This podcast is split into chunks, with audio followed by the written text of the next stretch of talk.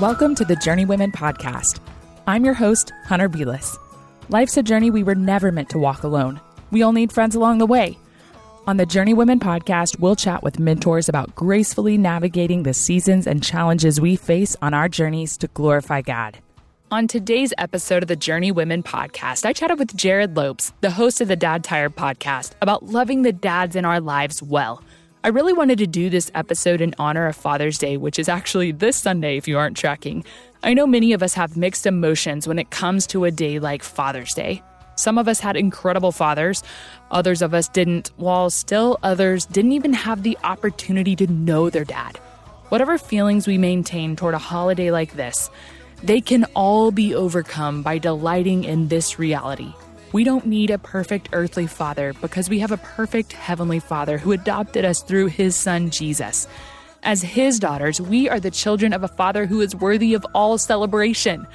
Jerrad did a great job of encouraging us to glorify God this Father's Day by loving and honoring the men in our lives exactly where they are, no matter how great or poor their example. So you'll know him a little better. Jerrad is a Christian pastor and the founder of Dad Tired, a nonprofit ministry focused on equipping men to lead their families well. He hosts the weekly Dad Tired podcast, and he also authored Stop Behaving, a gospel centered devotional for men. If you don't have a copy or a Father's Day gift, it'd be a great one, and you can actually get it on two day shipping on Amazon Prime. Jerrad and his wife Leila live in Portland, Oregon with their two children, where they're also certified foster parents. I cannot wait for you to hear from him today on the topic of loving our dads well.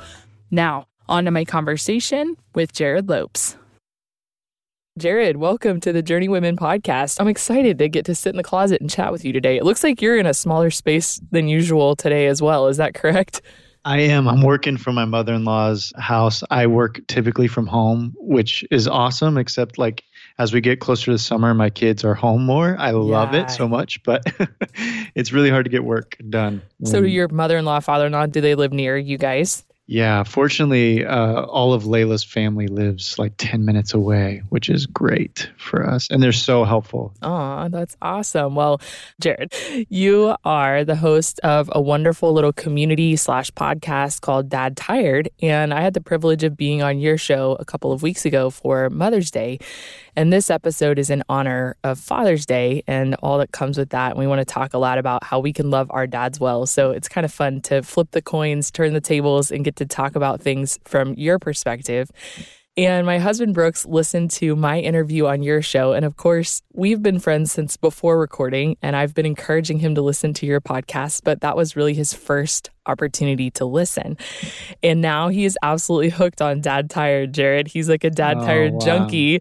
And he's telling me that he wants to start this whole thing of doing candlelit dinners. He said that oh, that's oh, like nice. a big thing. Is that is that something that I haven't ever I've listened to a lot of your episodes and I haven't ever interacted with that idea. So I was like, "Oh, tell me, baby." Yeah, we so I read a book called The Tech Wise Family by Andy Crouch. Yeah. And the book is basically like helping people figure out how to put technology in its proper place. Okay. It's way less about like screen time and more about like theologically and from like a gospel perspective what role does technology play it was really really good one of my favorite books that i've read this year didn't you have him on your show i did yeah yeah i thought i saw that i need to listen to that interview Yep. So one of the things he talks about, and it, the, some of the practices that he does as a family, is every night they turn off all the well, every night that's like possible. They turn off every light and device, and they just do a candlelight dinner, candlelit dinner, and his kids loved it and i'm like that's is such a simple easy way to like create a cool memory with your kids that doesn't Yeah. involve technology. And so we've been doing it in our family and it's like the high our kids tell everyone every time someone comes over they immediately start turning off all the lights and lighting the candles. And all our friends are like what the heck is going on? Like what, what you guys are like, yes, I have interacted with that idea before, but it's traditionally not come from like Christian circles. I think there's a whole thing about wanting your, like your body to wind down in the evening. Have you heard of this? Yeah. And like you turn off the Uh, lights and anyways, I know that's not what you're getting at. yeah, it's been fun. It's been a really That's fun. I mean, it doesn't matter if like you're eating mac and cheese or you've created like a really fancy meal. Like just the idea of turning off technology and yes. something about being around a fire that he he made an interesting point that like the only thing that could glow before technology was like fire. Wow. Um, yeah. But now we have like glowing screens in front of us all Yeah. the time, and it mesmerizes us the same way that a fire used to mesmerize people. Yeah. And there's something kind of mesmerizing about just like watching a flame and like having rich conversation. Anyway, it, That is so cool. Well, we're going to Yeah. check it out. We don't have a candle yet, but we did do technology free everything like for the past week after Brooks listened to your podcast. So I'm so thankful awesome. for I know cool. it's just so cool and and I hope that the women listening will encourage their spouses even if they're not dads yet to listen to your show because I'm a mom and I listen to your show. Like there've been so many episodes that I've personally found encouraging because it's really not just for dads. Wouldn't you say that? Yeah, totally. I mean, I try to keep in mind that our main audience is husbands and dads, but Yeah. really, I mean, as you know, the gospel is like, it doesn't matter who you are, man. It, it it, applies messes to with every everybody. circumstance. Yeah, yes. So, so yeah. I mean, I'm just trying to remind myself and of, of the gospel and remind other people of it. So, it doesn't really matter who you are. You know, I hope that that's kind of what our episode will do today, just to encourage people in the gospel. But before we get there, I'd love for you to share just a little bit about your own family and how long you've been a dad and where you guys are at and what you do on a day to day basis. Yeah. So I, my wife and I have been married since 2010. We have uh, our son who is going to be seven this week, and our daughter who is close to being five. And then we foster. Sometimes we have some foster babies with us as well. So the last foster daughter that we had um, got to go home and be with her family, which was really, really cool and Wow. hard for us, but beautiful. Totally. Yeah, so that was really fun. And then nobody knows this, not even my audience, but my wife is pregnant. Oh my So- goodness. Congratulations. How far along is she? we'll let your audience be the first to know. That's awesome. She is 13 weeks. Oh, so she just Um, kind of made it out of that first trimester. Yep. Yep. Congratulations. That's very Thank exciting, Jared. Are you guys going to continue to foster while she's pregnant, or is that something you guys are still discussing? Yeah, so we're doing short term, uh, Okay. like emergency. Yeah. So if they need someone just for a night or two um, Yes. until they can figure out a long term plan. But we were originally signed up for long term, but we said, I, I think we need to figure out how Yeah. we have room in the house to do that. Totally. Figure out what we're doing. I know the adjustment, I think you and I talked about this on our show. The adjustment from one to two was a little bit of a shocker for me. And so I can only imagine, like, you want that space to be able to figure out what you're doing when you have it. welcome another little person into your home. Yeah, and I'm trying to give my wife the gift of stability, which I'm not. I have. I don't have a good track record of doing that for her because I move. I love to move. I love to start jobs. I love to start businesses. Blah blah blah. And so I'm just trying to like give her some stability with this baby. you know, like- Yes. Okay. Tell us about your other jobs and where you guys are located. So we live in Portland, Oregon, and uh, I host the Dad Tired podcast part time, although it feels way more like full time than part time. Is it not so Um, much more than you expected? it is a ton of work, um, a lot. but life giving work. Totally. It's totally Worth my, it. my body is tired, my soul is not tired Yeah. uh, when it comes to dad tired stuff. Um, and then I own a branding company that helps businesses look good online. So anything from videos to logos to websites. It's awesome. Well, so you've been a dad for, did you say your oldest is seven? Yes. So you've been a dad for seven years. What's it like to live out the role of being a dad? Yeah. Um, you know, what's interesting is I thought that uh, I w- I've, I'm kind of a weird guy in the sense that I like dreamt about having a family and have being a dad from the time I was young. I don't know if that, I don't know if like normal dudes think like that. Yeah. But uh, I think some of that was in response to me not having a dad growing up. And I would really. kind of have these like childhood fantasies in my mind of what it would be like to like be a good dad, which Mm. looking back is like really sad. You That is, know, like yeah.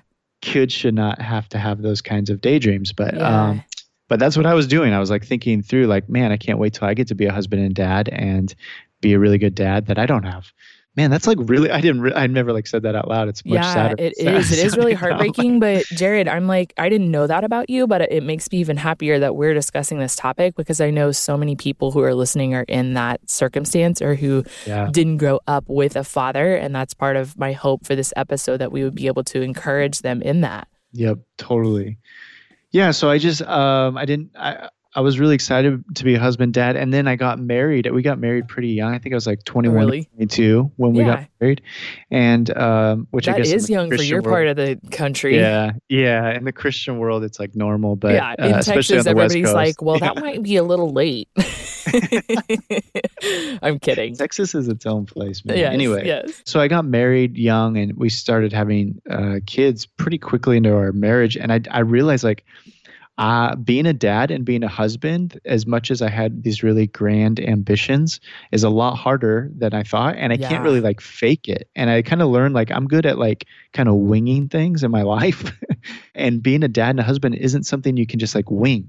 Totally, because you're like on all the time. It's not just Right. something that you go in and you do for like five hours. Even it's something that you're constantly doing, so you can't fake it because it is like you a reflection of who you are. I think more than most things in life.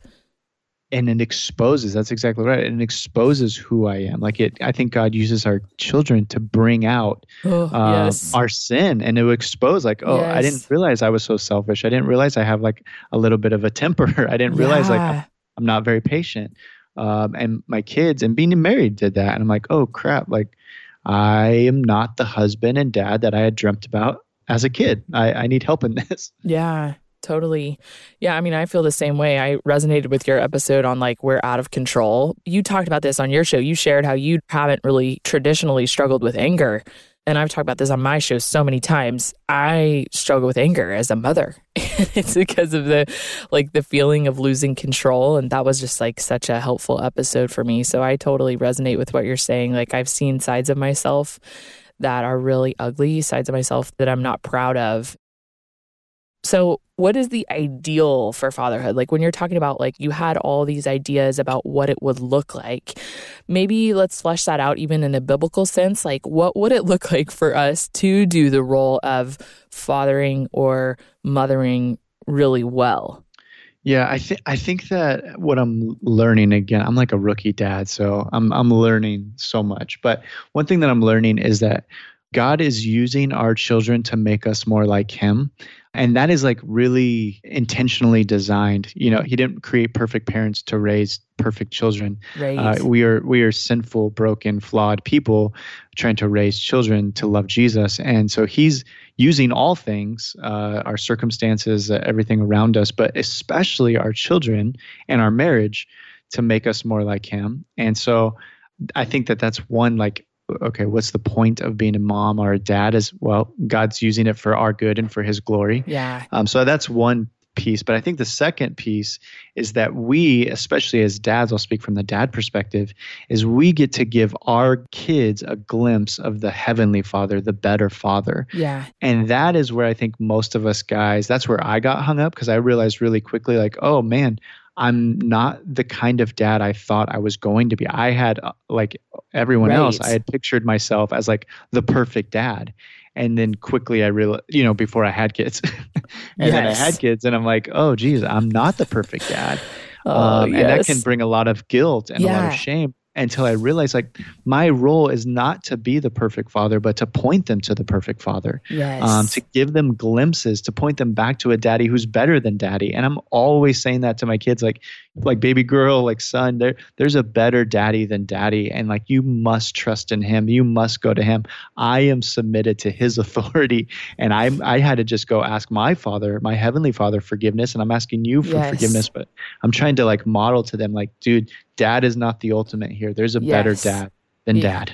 Yes, and how refreshing that is. I mean, I think about hearing that as a child, and I don't know, it's just, it points you to the gospel. And that's, I think that's another one of our roles is to point them to Jesus, like you're saying. Like, I think I had the misconception that me doing it perfectly would point them to their heavenly father. Yeah, But it's yeah. like I actually have so many more opportunities the more imperfectly I execute the role to say, look away, like, don't look to mommy and elevate and escalate who mommy is. Like, let's look away from mommy and let's look to Jesus because mommy is like in desperate need of his grace in the same way that you are. But it's such a humbling process. Like, how do you do this, Jerrad, like consistently when you're coming up against like the reality of failure and when you really like, I I don't know about you, but whenever I am struggling with anger, for example, Like I just I want to repent and to walk away from it and not to walk in it again and not to have mm-hmm. to like go through that process again. But like what is your hope as you're pointing them to the gospel and yet you're also experiencing like real failure and and real sin in your own life as a dad?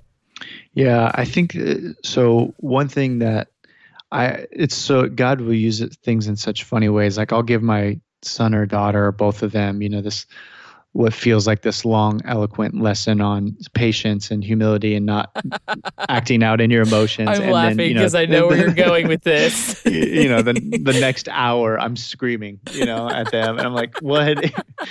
and they're just staring at me like, "What is going on?" I thought that you just said, you know, and so um, there are so many times, if not daily, uh, for sure weekly. I'm like going to my kids and saying, "Daddy yeah. messed up. I had to ask Jesus for forgiveness. That is not how we act when we're angry, and I'm really sorry. Um, and will you forgive me? I just asked Jesus to forgive me, and I'm asking that you'll forgive me. Um, so that I mean that that's like a honestly a very regular occurrence in my house. Yeah. It's just constantly humbling myself to ask for forgiveness from both God and from my kids. And the other thing is uh, my kid uh, kind of on a practical level i always tell my kids we everyone feels emotion all of us feel emotion right. wherever you fall on the emotional scale I, I always tell my kids like the anger, the angry, because we're talking like four year old and six year old terms, but I say yeah. the angry goes away in like 30 minutes. you know, like if you need yeah. a minute to yourself or you need to go outside and go on the swing, like uh, daddy, I, I always tell my kids, like, daddy knows that my angry will go away in about 30 minutes, which scientifically has been proven, like the way the blood flows in your brain. Huh. Um, it actually takes about 30 minutes from that, from that adrenaline to wear down and okay. you can move back this to your. This is so like, helpful. Yeah, yeah, but it's actually really helpful in marriage too, because if you're in a heat of an argument, uh, especially for guys, it, it literally, like scientifically, pr- they've proven it's about 30 minutes where adrenaline will come down and blood will flow back to the back to the part of the brain that allows you to make logical decisions where you're not wow emotional. Yeah.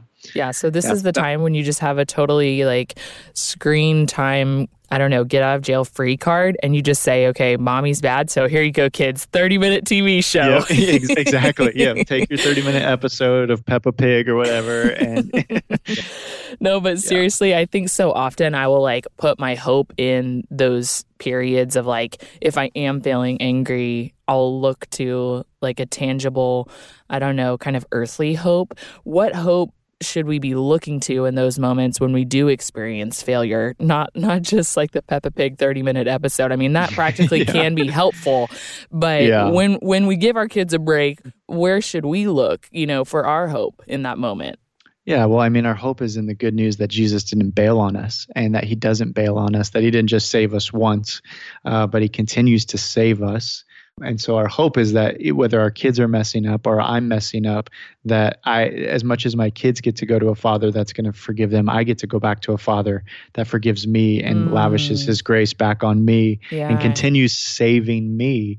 And then when it, when my ugliness of my soul is brought up, whether through a I'm angry or I lose my temper or I say something sharp, whatever, when that's right. exposed, instead of having to sit in shame from that, because like, oh crap, look at the depths of my soul. It's really jacked up. It's really messy. Yeah. Um, there could be a lot of shame attached to that. But the good news is like Jesus took it. Jesus doesn't mm. his his value and love for me mm-hmm. is not mm-hmm. based on that moment, but what he did on the cross. And so he's always looking at me as a righteous um, and not as like this wicked, sinful person, not because I'm obviously doing anything crazy righteous, but just because of uh-huh. what he's put, he's transferred that righteousness to me.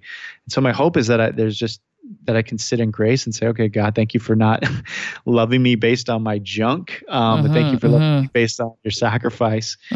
Uh, you know, and I try to uh, for my kids. I try, I told my son he actually told like a really blatant lie to me the other day, uh, which I think that might have been the first time he ever like straight up just lied. Hmm. You know, um, and so I was trying to figure out how to handle that and deal with that. And um, it's a big deal. Obviously, we don't want our kids to like learn to be liars.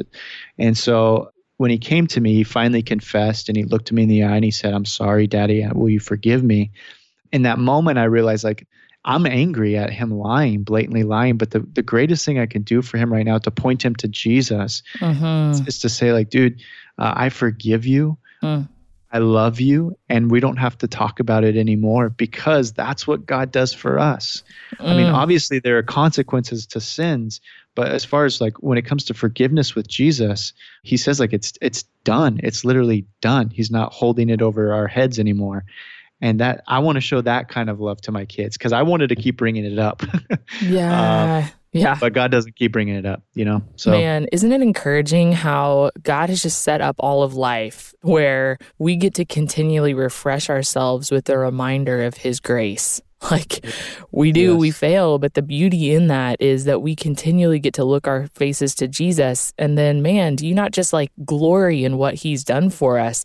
And as families, we get to do that together. And like, then you look at these opportunities for failure and for discipline as really opportunities for rejoicing and reconciliation and worship as a family. And I just am so thankful for that. But it's so hard to keep our minds like thinking about it as a joy and as a delight because sometimes it just feels really burdensome. So, how can we as families, how can we as daughters, how can we as wives to fathers, how can we encourage one another in this endeavor? Yeah, I, you know, my my wife uh, has come to me when I've been in like spiritually rough spots where I'm not feeling close to Jesus, and maybe yeah. I'm uh, kind of in seasons of just sin and rebellion from God. And whenever somebody comes to you, especially like a wife role, and says, like, how are you doing with Jesus? Usually that means like, hey, I can tell you're not close to Jesus. Yeah, yeah. it's a really threatening question. Mm. Um, and so I, I always I know this is like not a very practical answer, but in many ways, if we if we trust the scriptures, it is. Um, I just believe that we have to be actually praying for our spouses, yes, because we cannot change their hearts. Totally, I cannot change my wife's heart. You cannot change your husband's heart. The only heart changer is Jesus, the Holy Spirit. Uh, and and so the, we must go to the one who can change hearts and it is an actual practical thing like we need to dedicate time yeah. to praying for our spouses yeah. that, that god is continually capturing their capturing their heart so tell me this is it an intimidating question to say how can i pray for you uh, I don't think so. I don't think so. And it's all about posture, you know. Like yeah. how do you how do you present? If you're in the middle of a fight, and it's like, well, I'm gonna go pray for you. You know, I'm gonna go pray that God changes your heart because obviously that would make me hot. yes.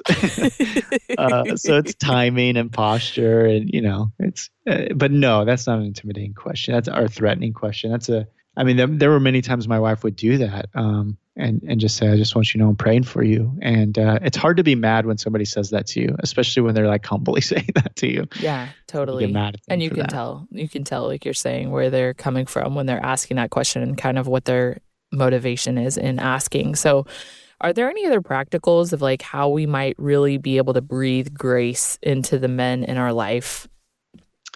Yeah, I think that I think that husbands uh, generally this is not true of everyone, obviously, but I think generally men we really like to fix things.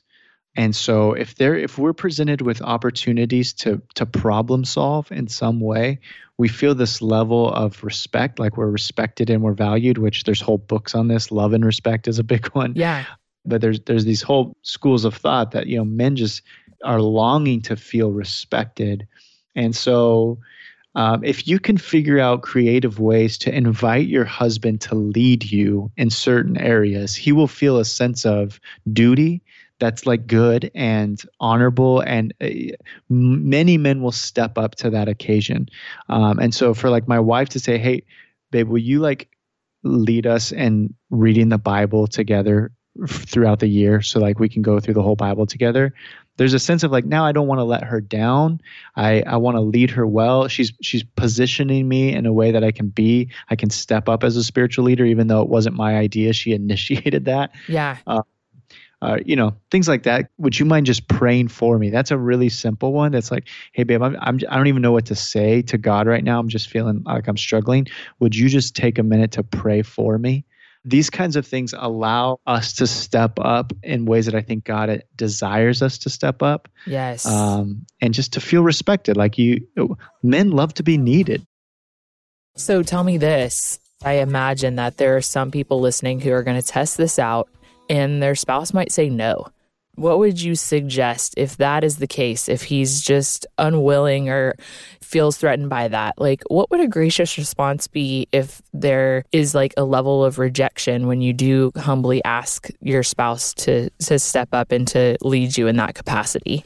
Yeah, well, first come join the Dad Tired community because there's a lot of guys who are screwing up over there. To encourage him to come do that, and yeah, uh, that was somewhat facetious. Obviously, he probably wouldn't want to join some. yeah, I'd be like, you, you know, eh, yes. I mean, it, it, there's so much. I mean, I get this all the time, Jerrad. Like, and your devotional that you've written is a great one, but some ladies are like, "What can I do to encourage my husband?" You know, and and they want so badly to do that, but sometimes it's just not received for whatever reason. Like, help us, help us know yeah. how to respond when it's not received. Like, should we stop like trying in that capacity or what should we do? Some woman just commented on something on Facebook, maybe our Facebook page or something, and said that she bought the, that devotional for her husband, hoping that he'd read it and his heart would change. And uh, she said it still just sits on his nightstand every night. He's never even flipped over one page, you know. So yeah, I, I get that. I get that. There's lots of women in that scenario. I will say this that, uh, and again, this is probably not going to be the most satisfactory answer because it, it's not super tangible. But there was a season of our lives where I was far from God. I was rebelling against God. It, we were married. Uh, I just felt so selfish. I, I, I was doing things to um, just pursue the things that I wanted to do with really no regard for my wife and my family. I was far from God, really far, probably the furthest I've ever been. It was a dark yeah. season of our life. And uh, my wife and I were in the middle of a fight, um, which seemed to be kind of regular at that time. And we were in the middle, I, we were standing in our bedroom, and my wife looked at me in the eyes and she had tears go in her eyes. And she said, Jerrad, I just want you to know that every morning I set my alarm for 2 a.m. and I wake up and I go into the living room and I just lay on my face and I pray that God would capture your heart again.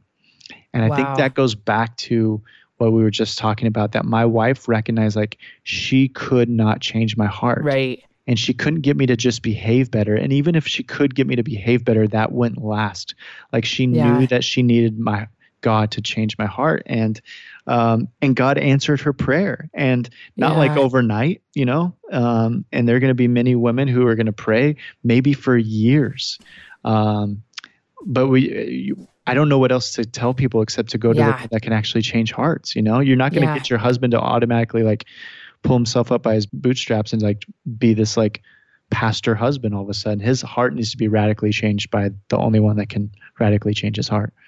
Yeah, that's such a good reminder because so often I don't know if women want to fix we we want to maybe just tell people what to do, and yeah. so it's like just instead to beg the Lord, um, who's the only one who can change our hearts, as you said, to do that for His glory and for our husband's good and for our family's good.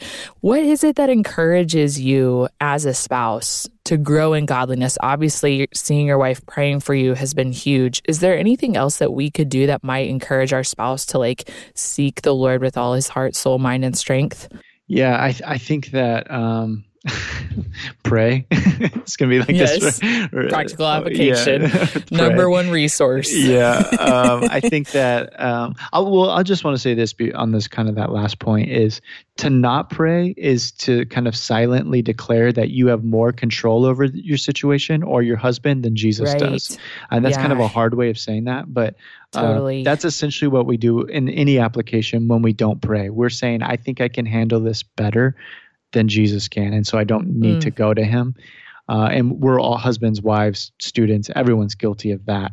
Uh, yeah. So that's why we pray. It's praying is us saying that we are not a good God, and we must go to the, a good God. So I wanted to say that before I move on. I, yeah, that's really good. I think um, the ways that wives or women can encourage men in their life. I won't repeat the whole thing because I just shared it, but really that respect. Like, how can you make your husband feel like he is valuable, that God has wired him in a certain way, whether he's the most outspoken guy in the room or he's the sharpest but quietest guy in the room? How yeah. can you really affirm his gifts? The way that God has seen it, like even just saying, and I know this might be hard for some women who don't have the words of affirmation gift, um, but but just really trying to say like, hey, I see God has wired you like this, and you're good at it. and Mm. just affirming that like you're men and boys so much just want to hear i have what it takes i'm a 31 year old man and i'm still trying to like grasp onto somebody telling me that because i didn't have a dad tell me that when i was young. But like Mm. you have what it takes. I see it in you. I'm proud of you. I love you. I submit. I follow with you. Right. You know those kinds of things. It makes us as men feel like okay we got this. You, somebody Yeah. the person who lives with me and knows me best sees something in me that maybe i don't even see in myself right now Yeah, it encourages you to continue doing that. I mean, what about like saying thank you? Like that's something I try to do with Brooks when even just like a simple thing around the house. This isn't necessarily like spiritual, but just making sure that anytime he takes initiative and does anything around the house that is a blessing to me, instead of being like, finally, you took that trash out. I'm like, dude, babe, you blessed me. Like, thank you so much for taking that trash out. That is one of my least favorite things to do. And I am so grateful. yeah that's huge yeah that's huge I, my wife and this will have, be different for every marriage obviously and every circumstance because everyone's Right. so Everyone has their things. Yeah. yeah. But my wife, one thing that she's been doing a lot, she legitimately uses the words "I need you" in certain scenarios, not not in like uh, an unhealthy way, Right. but like I see the way that God's wired your giftings and how they're different than mine, and I need that part of you, kind of way.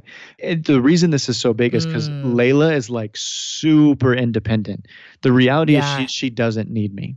like she yeah. she is a strong woman and that intimidated me it was super attractive but also really intimidating uh, Yeah. as a man because i'm like do you like do you need me for anything like i want i want to i want to protect you and provide for you and but this is like a strong woman who could like fend for herself you know she's a really strong Mm, and so now I because she recognizes how important that is to me, even in the little things like she's a good information gatherer. So like if we go get a new set of tires, she'll go do research on like she'll get all the information on tires. that's amazing. And then because I hate details and I hate information, I don't want to spend all the time. I just want to make quick decision decisions. But what she does Check is she box. bring yeah, she brings me the information and she's like, "Babe, you you're a better decision maker than me. I Hmm. need you to make this decision." And I feel Man, that's so good. respected in my gifting, you know? And that's like I mean, we're it's dumb. We're talking about tires, but we that can apply to anything like kids, finances, what sh- meal planning, following Jesus, what church should we go to? Like all of that. Uh, she she kind of lobs the ball back in my court. I see the way God's gifted you, and I need you to help me in this area. And I feel like super respected, and I want to step up and lead in ways that God wants me to lead. That is so encouraging, especially for all my mill spouse listeners, because we have this really awkward experience of actually having to do it all by ourselves for like maybe even a year at a time. And so that shift from taking care of everything to then walking back into, you know, this kind of mutual dependence and need for one another is really awkward. Mm. So I think that's going to be a really huge practical application for a lot of our listeners. And I'm personally really grateful for that. Because even just thinking about parenting, practically, I have a lot more time to read and intake information, listen to podcasts, et cetera, et cetera, because Brooks has such a busy schedule. And we found ourselves having some conflict over that because I've thought, well, you're the leader of the house. Like, you know, can you read the books? Let us know what we need to do. But like, it could be really helpful for me to just take that time, gather the information, and then humbly submit it to him and be like, listen, you're a great decision maker. Here's like what I'm reading. What are your thoughts on this? I think that would mean the world to him. I mean, I don't even know your husband, obviously, but I bet you that would mean the world to him. Yeah, I'm stoked. Thank you so much for that. Well, I'd love to speak to the women who find themselves married to a harsh man or maybe to a daughter who looks back on her upbringing with disappointment or maybe even to somebody who is in the circumstances that you personally had where they just didn't have like an absent father. They didn't have anybody. What encouragement do you have for them? Yeah. So I will give like a practical answer and then kind of a more theological answer. So my practical answer, you know, I didn't like I said I didn't grow up with my dad around. I didn't I never really felt super angry with my dad and I found that to be pretty common for a lot of people whose dads were absent. We give our dads a lot of grace it seems. Especially uh, women, women t- seem seem to give their dad a lot of grace.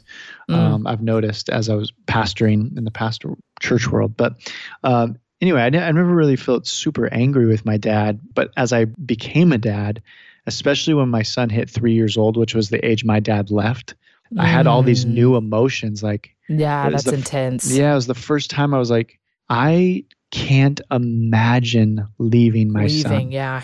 Yeah. A- And that was the first time I, I I felt this feeling like, Dad, how could you do that? Like, how Yeah. what was going through your mind that could, would make you leave at this Yeah. age?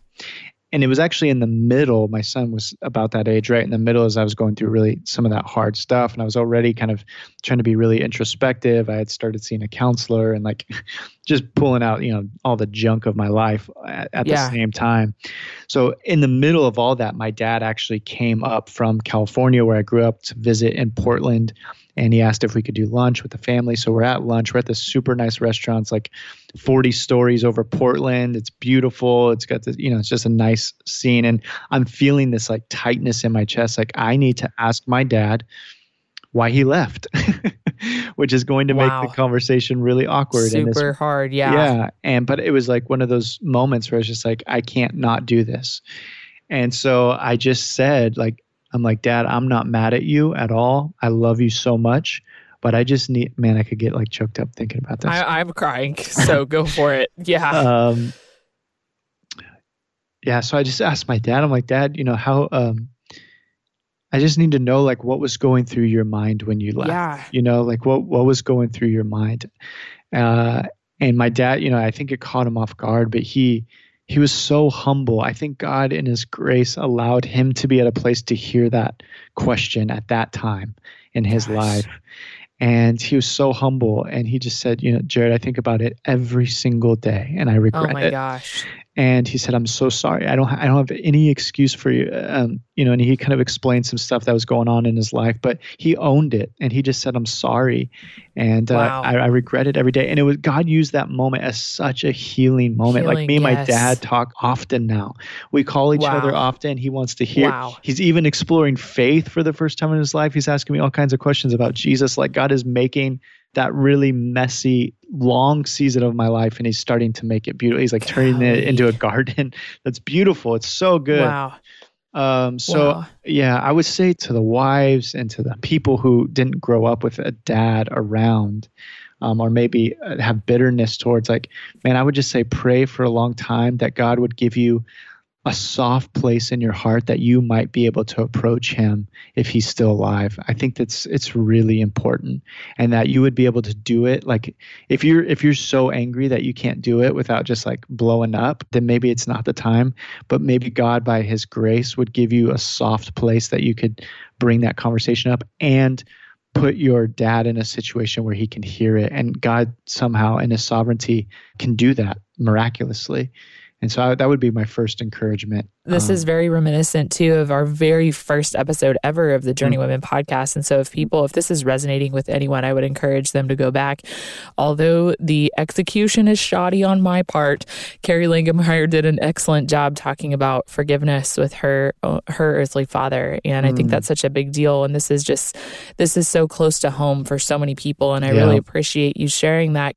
Can you also expound upon whether we have a dad who maybe knocked it out of the park and who did excellently and who just very much like yourself, Jerrad, who's just trying so hard to show their children the gospel, or whether we had an absent father like you experienced, or whether we have a dad who's just kind of mediocre like what is our ultimate hope for all of us like regardless of what type of father we are or what type of father we had Yeah, that's such a great question. And I think the foundation of me being able to approach my dad in that way was really starting to understand that I have a better father and that my hope is not in my dad. And that foundation gives me the grace. Um, and that's true for everyone. Like Jesus is better, period, than whatever we're putting our hope Right. in. He's better.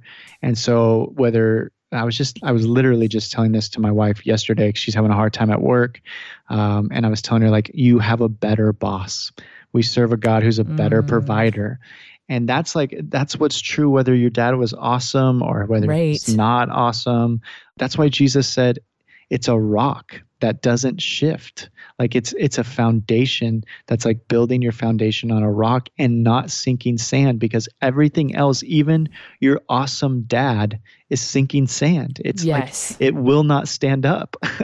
Ultimately uh, at some point everything will fail us except jesus and that's our yes. hope whether we've got the best dad or the worst dad uh, we can approach either of them because we're standing on a rock that doesn't shift yeah, absolutely. And then we can look back on our circumstances and maybe even rejoice in a way that we haven't been able to rejoice in the past because we see that you know, though we hope for and pray for and long for uh, an earthly dad who loves Jesus and who wants to point us to him, God in his kindness can use our circumstances to draw us nearer to himself, even if they aren't the way that we think they ought to be. And so we can rejoice and thank him for those.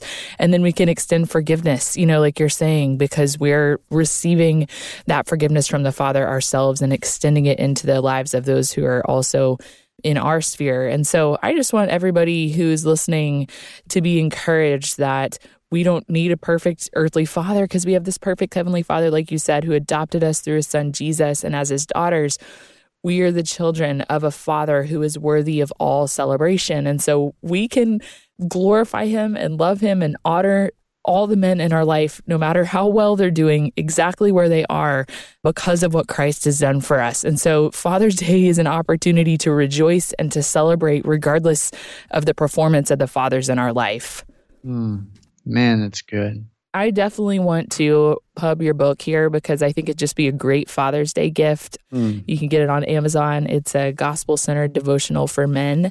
So that's a resource that I'd like to recommend. But what are three things that you would recommend for somebody who wants to love the husbands or fathers in their lives well? Oh, geez. I so I think um, okay, let me be somewhat pastory and churchy a new Bible is really cool. I know that's like, yes. but it's really cool. And it really can motivate a guy to like get back in the word. This sounds terrible and very like first world reality yeah, yeah, here, yeah. But, but I buy a new Bible almost every year just because I love to like get a new Bible and be motivated again to read through it. Yeah, yeah, um, I do so too. Obviously, that's a luxury that not everybody gets. Um, but if you can do it, get a new Bible. It's and and so I would personally recommend the ESV, uh, like a they have, they make a real nice leather study Bible for yeah. uh, it's it's for men or women obviously, but it, it it's just really cool for the guys. It, it's really it's a great Bible. So the ESV study Bible, if you can get it like leather, that's a good solid yes. gift for a for a dad. Uh, yes, I would say uh, maybe another gift would be what is his um, for lack of better words love language. So if he's super extroverted. Okay what situation could you what experience could you give him yeah. that would give him uh, just let him live out his extrovert stuff. Is yeah. there a favorite band that he would love to like maybe he hasn't seen a concert since he's had kids. Um, could you go with him to a concert? Could you set up a babysitter? Could you send him with some guys to maybe a sports game where he could just go be around a lot of people and make loud noises and cheer and sing or whatever he likes to do? That's a good gift for an extrovert not an introvert typically. So maybe right. if he's introverted go the opposite direction like hey babe we're going to give you the house to yourself for like a whole day. I Yeah. booked this a hotel room down the street and we're going to go swim at the hotel room pool and you can just like have the house if you want to do yard work or you want to sit and watch games or you want to read a book or like do nothing. The house is yours or like do whatever you want with your time. Just sit it's our gift to you we love you thanks for being introverted and awesome you know like that sounds like my dream. yeah that's what i do actually for my wife i book a hotel room down the street take the kids we swim That's genius. and just give her so that's a good Oh, That's amazing. uh okay. Cool. But then, in addition to that, like what you were saying, I think just giving your husband the gift of like you growing in the word yourself, like this is kind of something that I wanted to mention earlier and forgot. Like, is it not an encouragement to see your own spouse instead of like sitting there nagging you, trying to help you grow in your spirituality, just to pursue the Lord and to love the Lord her God with all her heart, soul, mind, and strength herself? totally totally Do you find that oh, encouraging? oh so encouraging and That's what I yeah, find the most yeah. encouraging from Brooks. Like just seeing him get up and uh, pursue like the daily disciplines of like spending time in the Word. I'm like, man, that just gives me so much confidence in your leadership, knowing that you're seeking to follow Jesus, and I want to do that as a spouse for him as well. Yeah, and my son just uh, started saying he's been waking up and saying, "Daddy, I want to read the Bible like you do." Wow. Which, oh my gosh, you know, I was like, Heart r- explosion. yeah, heart explosion. So I actually bought him the ESV Children's Bible, which is super nice. It's like a nice kind of fake leather Bible Yeah. kids Bible. It's so nice. Uh, he's always used like children's Bibles and stuff, but this is the actual like, Bible, word for word. Bible, yeah, buddy. yeah, and he's been reading it with me. It's been a blast. That is so cool. I can't Yeah. wait till my kids can read. Yeah, I That's know. a whole nother thing. I know. Very cool. Well, one of the questions that I ask every guest that comes on the show, it feels girly. So every time I ask a guy, I'm kind of like, "Er," but we ask it anyways. So, Jerrad, do you have three simple joys that you would like to share with us? This is just so we can get to know you a little better. Yes, uh, I do have three simple joys. It's okay for dudes to have simple joys. Yeah. every Um, guy that comes on, they're like, no, I actually love this question. Yeah, yeah, I love it. I, so I love if I can be fishing. Uh, I love Aw. to fish. What Yeah. type of fishing do you do? Uh, me and my son, I take him out uh, almost every week when the weather's good, and we go bass fishing. Oh, that's Um, awesome. Yeah, we have. It's been quite the treat for us. I actually, I actually didn't grow up fishing, but my son got into it by like watching a fishing show on TV, and I'm like, dude, don't watch TV. Let's go fish. Uh, That's so awesome. He, he's a great fisherman. He's got more fish than me. But anyway, so that's a great. I love. It's a simple joy to go sit on a dock and cast Totally. a line. Um, I actually love that as well. yeah, so fishing's really fun. Uh, I love sports actually, um, but since being a dad, I very rarely get to watch like a game. We don't have cable either, so if you don't have cable, it's like impossible to watch. I know, stream it, and then you try and like stream it, and it's like five seconds delayed, It's right at the exact wrong moment. yeah, it's terrible. So, um, but the NBA playoffs are on right now, which is back to normal, no cable TV. So I've been watching like basketball games, and that's been uh, really fun for me.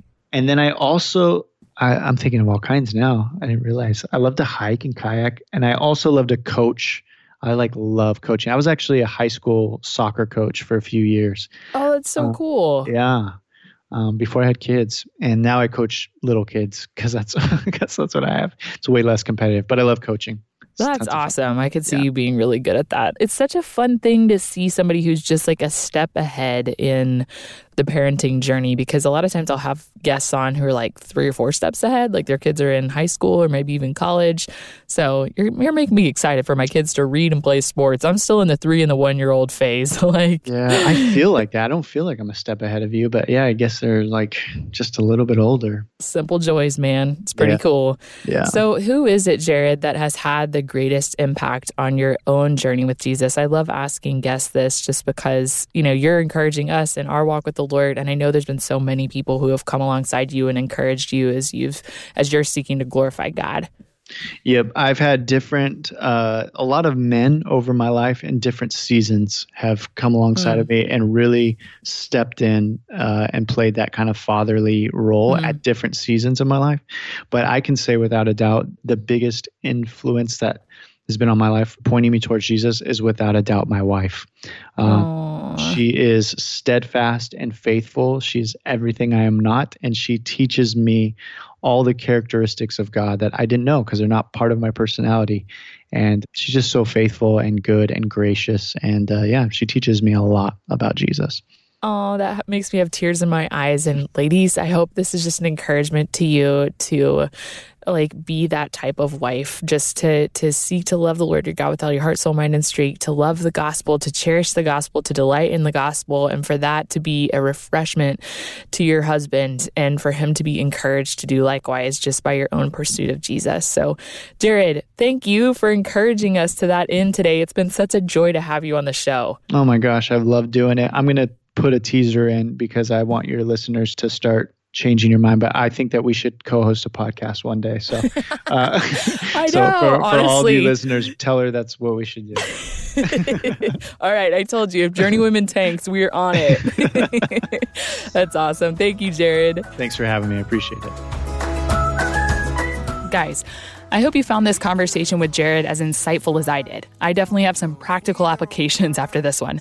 Go love the dad in your life, whether it be your husband, your biological or adoptive father, or a man in your life who has become like a father to you.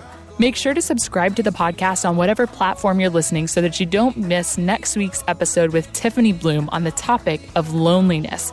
You guys, it's one of my favorite conversations on the Journeywomen podcast. If you're enjoying these conversations, I would absolutely love it if you'd take a few minutes to leave us a rating and review on iTunes. If you don't know how, you can find that info on our website, journeywomenpodcast.com, where you can also find other goodies like my favorite resources and this week's show notes. Thank you so much for journeying with me. I cannot wait to see you here next Monday. Have a great week.